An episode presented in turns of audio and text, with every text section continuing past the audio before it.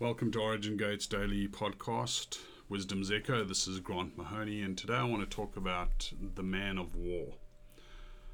Many, many years ago, when um, I started basically ministering or preaching or whatever you want to call it, I remember we were down in a um, in a conference in um, a small town called Marton in New Zealand and I'd been spending some time with the Lord, and I was just wondering what He wanted me to talk about. And um, I actually got this message on the man of war, as God is a man of war, and it was this for me was quite a pivotal message in my life and my walk because it literally caused us to stop doing spiritual warfare. And um, our lives changed radically because of this message and because of the understanding that I received about God as Himself being the man of war and what actually happened was um, I was wanting to do a conference in New Zealand called The Voice of the Nation, and I approached some of the local ministers because I wanted to be all New Zealanders.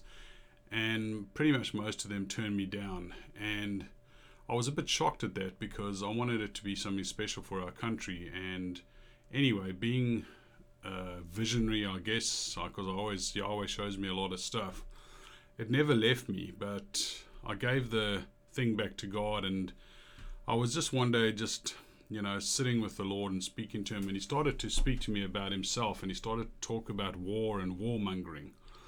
And when you look at what warmongering means, it's very interesting. Warmongering is when you literally go out and you cause a war by your talk and your actions. You literally antagonize the enemy and make them angry so that they'll go to war with you. And I thought of this for quite some time about what warmongering was. And I, I, started to see in my life as a believer and in lots of believers' lives, that's what the enemy would do with us. He would taunt us and sort of like push us around, you know, always throwing our shortcomings at us and putting them in our face and, you know, showing us our sin. And, and then we would get into self pity and then that would eventually lead into defeat. And so, and that's what he always wanted. That's what the enemy wants. And so someone that's already defeated is no threat to the enemy. And so I got basically thinking, and I thought to myself, what if we, as the saints of Yahweh, if we really knew who we were and who really our God was, and why don't we go on the offensive and start standing outside of the gates of the enemies and taunting them to come out and try and get it on with us? You know what I'm saying? And and I know that maybe sounds arrogant, but when I get into this, you'll understand what I'm talking about. And so I, I, thought about this a lot because it was very interesting. And then Yahweh took me to a scripture in Exodus 15, verse um, 1 to 19. And, and I want to read from um, verse 15. It says, Then Moses and the children of Israel sang this song to the Lord and spoke, saying, I will sing to the Lord, for he has triumphed gloriously. The horse and its rider he has thrown into the sea. The Lord is my strength and my song and he has become my salvation. He is my God, and I will praise him. My Father's God, and I will exalt him. The Lord is a man of war. The Lord is his name. Pharaoh's chariots and his army he has cast into the sea. He has chosen captains also are drowned in the Red Sea. The depths have covered them, and they sank to the bottom like a stone. Now, this is a very, very interesting verse because in Scripture it's one of the first characteristics of Yahweh's nature that's revealed and and it is the fact that he is a man of war. And and in verse um, three, as I said, it, it, states this very loudly. It says, um, "The Lord is a man of war. The Lord is His name." Now, when you look at this verse, it can present some real, um, I don't know what the word is. I guess theological issues because it glorifies Yahweh as a warrior. It praises him for being a man of war. And you know, what about this good God that we serve? I mean, a, you know, this a good God that we're comfortable with.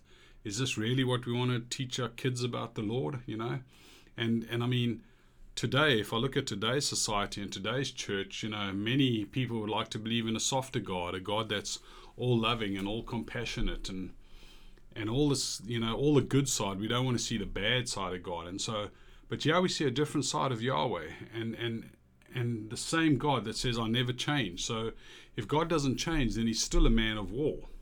And so, aside from the, the theological issues, there, there's another issue with this verse, and there's an internal contradiction in this text, basically. You know, in the Hebrew has many names, and one and, and Yahweh has many names in the Hebrew, and one of those names is the tetragrammaton, which is Yod Hey Vav Hey, and it, and it can be translated sometimes as HaShem. And this is the name of God that appears here. And according to the Hebraic understanding, this particular name of Yahweh is, is associated with his attribute of mercy. And so it's quite interesting because how does a verse, this verse, God is a man of war, his name is merciful, you know? But yeah, we describe him as a warrior, but yet he's merciful. And so there, there are many images that come to your mind when you read Exodus 15, uh, but merciful is not one of them. You know, yeah, he's a warrior who inflicts incredible pain upon his enemies and Pharaoh and the Egyptian army, and then you know he, just destroys all of them. So why does the Bible call him merciful? And if we read this verse um, like this, it really changes. Even though God is a man of war, nevertheless his name is merciful. And so we need to understand that sometimes his acts of war on your and my behalf literally enable us as his children not to just exist and have our being here, but to literally prosper in our life by removing the thorns from the vineyard, since those who are wicked destroy the world. And this is what Yahweh does. And so I want to present this that God is merciful precisely because he is a man of war. And you, say, you see, when there's evil in the world, like we see right now, the most merciful thing that Yahweh can do is remove that evil. And so Yahweh, the warrior, does not contradict the loving and compassionate God that we know. And this verse teaches that God is merciful because he visits his wrath upon evil and he protects the innocent.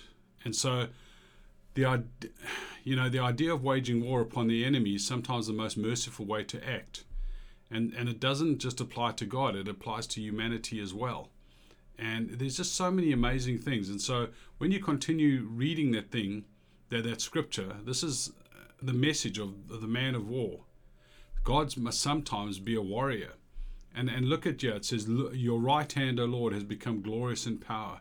Your right hand, O Lord, has dashed the enemy in pieces, and in the greatness of your excellence you have overthrown those who rose against you.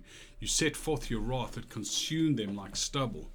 And so, this is the God that we serve. This is my Father, whose right, right hand has become glorious in power, and he's dashed the enemy in pieces. You know, this was not just a once off occurrence. God does not change. And if he did this for Israel, he's going to do it for you and me, who he loves so much, you know. And I'm not speaking about God coming to kill people that are giving you trouble or messing with your hair and causing you grief or your obnoxious neighbor or someone, something like that. That's not what I'm talking about. I'm talking in the spirit realm. And what you need to understand is that in, in this verse that I've just read, Egypt represented a demonic kingdom that had enslaved the children of God. But not only had it enslaved them, it had influenced them to the point that they served false gods and became immoral and corrupt. And isn't that an example of the world that we're in today? Doesn't it sound like a little bit of what we're facing today? How much immorality and corruption is in the church even today? And so I really want to encourage you that Yahweh is a warrior who's seated and is ready to do battle for you and me. And I remember being so involved in spiritual warfare, and I'd quote all the scriptures that we quote as, as you know, as spiritual warriors. Especially that one, the battle is the Lord's, but the victory is mine. Then why did we fight? if the battle was the Lord's. You know what I'm saying? And, and in verse 7 it says, And in the greatness of your excellence you have overthrown thrown those who rose against you. And the wonderful thing about God is, in the greatness of your excellence, in other words, He's a skillful and expert warrior. He knows how to marshal the hosts of heaven, He knows how to set His battle plan in array, and He is a mighty and terrible warrior, and He can shake the heavens by His voice and make the mountains quake before Him. You know, Psalm 24, verse 8 says, Who is this King of glory? The Lord, strong and mighty, the Lord, mighty in battle. So Yahweh is, is a victorious and prevailing warrior. So why do we fight when God is there to do it for us? And, and this changed my entire perspective. In Isaiah 42, 13 to 14, the Lord shall go forth like a mighty man. He shall stir up his zeal like a man of war. He shall cry out, yes, shout aloud. He shall prevail against his enemies. I've held my peace a long time. I've been still and restrained myself. Now I will cry like a woman in labor. I will pant and gasp at once. I will lay waste the mountains and the hills and dry up all their vegetation. I'll make the rivers coastlands and I'll dry up the pools. And so it's clear to me from these scriptures that I read that this Father, our God that we serve, is a man of war and and and he likes to go to war and he's passionate about you and me as as his children and he's ready to back us. And when I understood that about God, I stopped doing spiritual warfare. And if and, it doesn't mean stuff didn't happen, but when stuff happened, I turned to my father and I said, Father, look at what is going on. Please go to war on my behalf. And ever since we've done this, Sam and I have lived in the most victory we've ever lived in. We've never had backlash anymore and all this kind of stuff. And I don't know how many of you that are listening to this have maybe been tormented by the enemy and been ravaged and raped and pillaged and had stuff stolen from you and all this kind of stuff. How many of us are walking with our heads down and we're defeated? Well, look what he says in, in verse 15. He says he will lay waste the mountains and the hill. Who's going to do that? Yahweh is. And mountains and hills speak of governmental systems. He will dry up their vegetation. In other words, the enemy's plans aren't going to have any fruit in your life anymore. He will make rivers coastlands. I will dry up the pools. So that which was feeding and providing nourishment to the enemy will come dry. In other words, he's not going to have any more ammunition against us. And this is the wonderful thing when you use Yahweh as the man of war, when you invoke him as the man of war, that's what he does. And anyway, I, I taught on this and it, it just was incredible. And at this particular conference, I'd finished teaching on Yahweh as a man of war, and I, we did a like uh, I don't know. We just said, "Does anyone here need any prayer?" And these people came up, and there was one lady, and, and I mean, it was there were a lot of people. There must have been 50, 60 people standing, and I saw this old lady waiting at the back of the queue, and she must have been in her late 70s, and as we were working through everyone, she was waiting, waiting, and it must have been about an hour, maybe an hour and a half later. She was just sitting in the front, and and then she got up, and it was she was the last person, and she came to me and she said, "Grant, I don't want to take your time. I, you, I can see you're really tired and whatever." I said, "Hey, I'm up here. Uh, what can I do for you?" And then she just looked at me, and and suddenly it was like God Himself stood inside me, and I felt His anger burning, and she didn't say a single word, and I just took her hands and I said, Will you allow God to go to war on your behalf today? I said, Because he is very, very angry. And she looked like her eyes went big. And I said, No, no, he's not angry with you. He's angry with how the enemy has ravaged you throughout your life. And today's the day it ends. And she said, Yes, I give him permission. And it was like God stepped out of me and stepped into her and she was set free and she then shared her story with us i mean she just started to weep and dance and cry and laugh and all this kind of stuff and she said you know i've been to so many people to pray for me i've been done so many different courses on deliverance and she began to share how she was um, her father and mother were satanists and um, she was used as a breeder, which, in other words, she would have babies and then they would sacrifice them. She was raped and all kinds of horrible things. I'm not going to go into all the stuff, the worst stuff you can possibly imagine. And she had sat with us her whole life just wanting to be free. And that day she was free. And Yahweh freed her, you know, and, and because he was the man of war, because she allowed him to just destroy the enemy on her behalf. And it's, she never had to do anything again, and she and she lived an amazing life after that because she was set free. And I just want to encourage you, if you're in a place right now where you don't know which way to turn, you've tried everything, maybe there's one last thing to try. Try God, try Yahweh, try your Father, and say, Father, I need the man of war. Please, will you go to battle on my behalf?